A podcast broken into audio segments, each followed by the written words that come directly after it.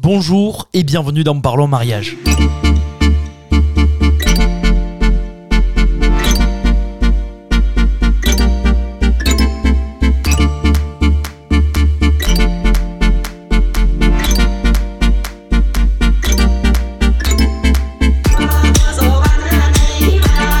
Parlons Mariage, un podcast natif proposé par Insomniac DJ, produit par Insomniac Studio.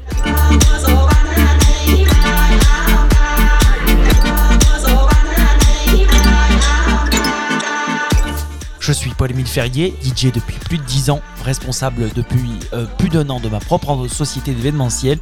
Aujourd'hui, je vous propose d'aborder les préparatifs avant votre mariage avec Insomniac DJ.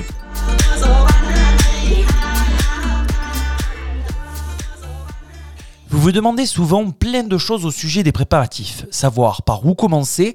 Le plus souvent, vous commencez à préparer votre mariage 12 mois avant le jour J. Il n'y a pas de bonne date pour commencer, ni de bonne période. Je pense par contre qu'il ne faut pas s'y prendre au dernier moment. Souvent, les prestataires sont réservés par les autres mariés entre 18 et 12 mois avant le jour J. Il ne faut donc pas tarder à se pencher sur le sujet.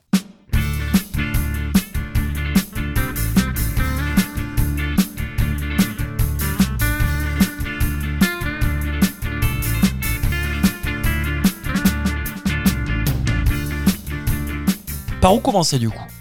La plupart du temps, les mariés commencent par le lieu de réception. C'est un bon début, en sachant que c'est vraiment la base de votre organisation.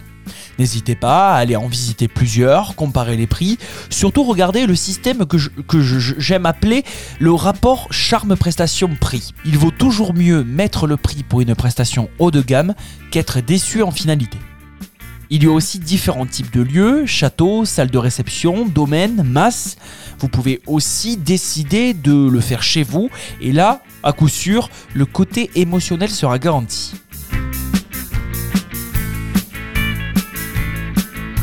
Chez nous dans le Tarn, je peux vous conseiller euh, des lieux avec qui j'ai déjà travaillé. Pour le côté plutôt domaine, je peux vous conseiller le Moulin Haut à Périgous. Pour le côté plutôt salle de réception et masse, je vous conseillerais la Maison de Pierre à Vénès. Pour le côté salle de réception dans un château, vous avez la Tour de Camel à la Cône.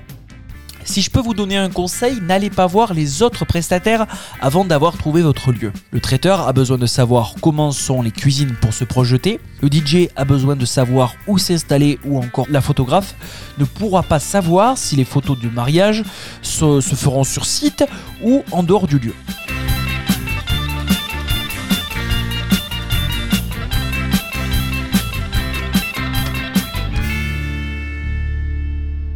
Quand vous avez enfin trouvé le lieu de réception idéal, la plupart du temps, les futurs mariés testent les traiteurs. Ah, les traiteurs. En tant que fin gourmet, j'aime cette partie-là.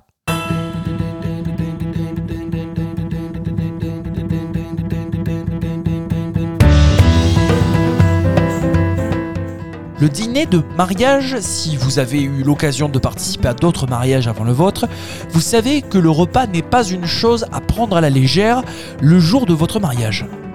Même avec un traiteur professionnel, nous pouvons être déçus et surtout avoir de mauvaises surprises. Je me rappelle de mariage dans un département où la spécialité était plutôt la viande. Le traiteur nous a servi en plat de résistance du poisson qui, à mon avis, n'était pas frais mais congelé.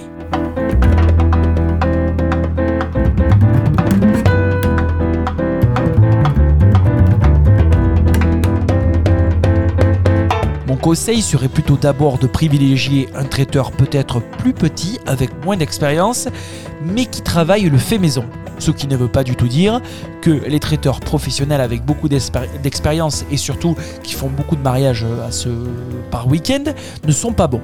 Mais forcément, avec un grand traiteur qui travaille des quantités et peut-être euh, peut-être du congelé et des produits euh, donc qui sont moins régionaux et moins bons.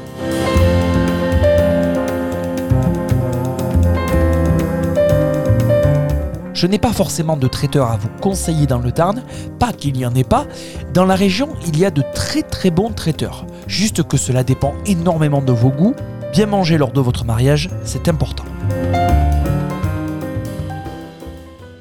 Ça y est, vous avez trouvé votre lieu, réservé le traiteur, vous allez très souvent, après ça, chercher deux autres prestataires.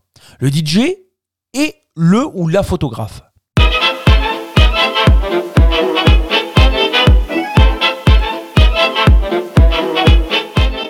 Commence avec le photographe ou la photographe. Beaucoup de choses à dire sur le photographe. Alors, je sais que tout le monde n'a pas forcément les moyens pour se payer un photographe de luxe. Attention, il y a des photographes grands professionnels qui appliquent des tarifs très abordables. Je vais couper court à toutes les idées reçues. Non, l'oncle ou le cousin qui a un appareil photo réflexe plutôt pas mal, qui a euh, ben, un peu à ses temps perdus fait des photos de son animal de compagnie ou de ses enfants, ne peut pas être le photographe de votre mariage. Pour une simple raison, ce n'est pas un professionnel. Sur le principe, même moi, avec mon smartphone bien développé, je pourrais prendre des photos le jour de votre mariage. Mais non, sérieusement, les photos, c'est le souvenir qui restera jusqu'à la fin de votre vie. Impossible de les rater. Imaginez-vous, trois ou quatre semaines après votre mariage, votre oncle qui vous dit ben, qu'il a perdu sa carte SD où il y avait vraiment toutes vos photos de votre mariage. Bon, tout ça pour dire que le photographe, c'est inévitable. Il faut que ça soit un professionnel. Je vous la conseille et parce que je la connais bien, si vous vous mariez dans le Tarn, Mamselle Po, vous trouverez toutes les adresses bien sûr dans la description de ce podcast.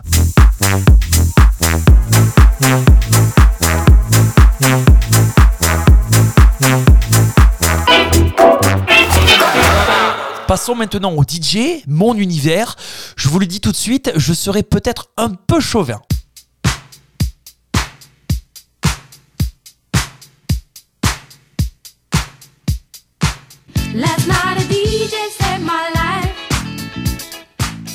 Tout comme les photographes, vous avez sûrement un voisin qui a deux enceintes, une table de mixage et un micro. Vous vous dites, on mettra une playlist et puis c'est bon. Ou même prendre un amateur. C'est là où, la plupart du temps, vous tombez dans le panneau. Déjà au niveau rapport qualité-prix. Quelqu'un qui n'a pas l'habitude du milieu nuptial va sûrement casser les prix du marché. 150 euros pour le DJ, vous vous en sortez bien. Ça, c'est sûr. Mais alors, il faut voir le résultat. Mauvais enchaînement, plus de piles dans le micro sans fil, panne de matériel, pas assez de lumière pour éclairer la salle, le combo parfait pour finir très très très tôt votre soirée de mariage. La soirée dansante dans un mariage, c'est comme un dessert au restaurant. S'il est loupé, le reste a pu être extraordinaire, c'est ce que l'on va retenir de votre soirée. Ça serait quand même dommage.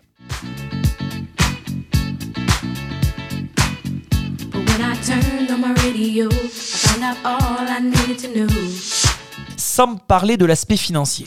Je me dois de vous rappeler que l'emploi non déclaré de prestataires, même lors d'une fête privée, est illégal. Vous pouvez entre autres vous faire condamner pour cela. Même si cela est peu cher, employer quelqu'un non déclaré, c'est pas souvent un avantage. Il y a aussi la question des assurances.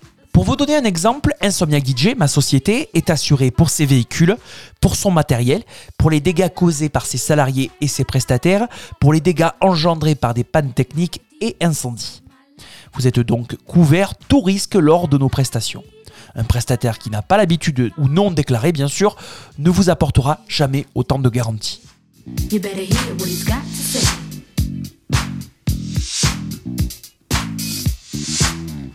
Pour jouer la carte du fair play, je vous ai conseillé une autre société d'événementiel qui travaille, elle, dans l'Hérault, le Gard et les Bouches-du-Rhône. La société se nomme Sonambule. Elle est basée à Béziers. Voilà, nous avons fait le tour des quatre prestataires majeurs du mariage, en sachant qu'il reste également plein d'autres choses à trouver, la décoration, les fleurs, la robe de la mariée, le costume du marié et le reste. Tout cela est très subjectif je ne serai pas, et je ne saurai pas surtout, de très très bons conseils pour vous. Ne sachant pas, je préfère ne rien vous dire que vous induire en erreur. Rendez-vous bientôt pour l'épisode 3 de Parlons Mariage, le podcast natif sur le monde nuptial. Nous parlerons du jour J.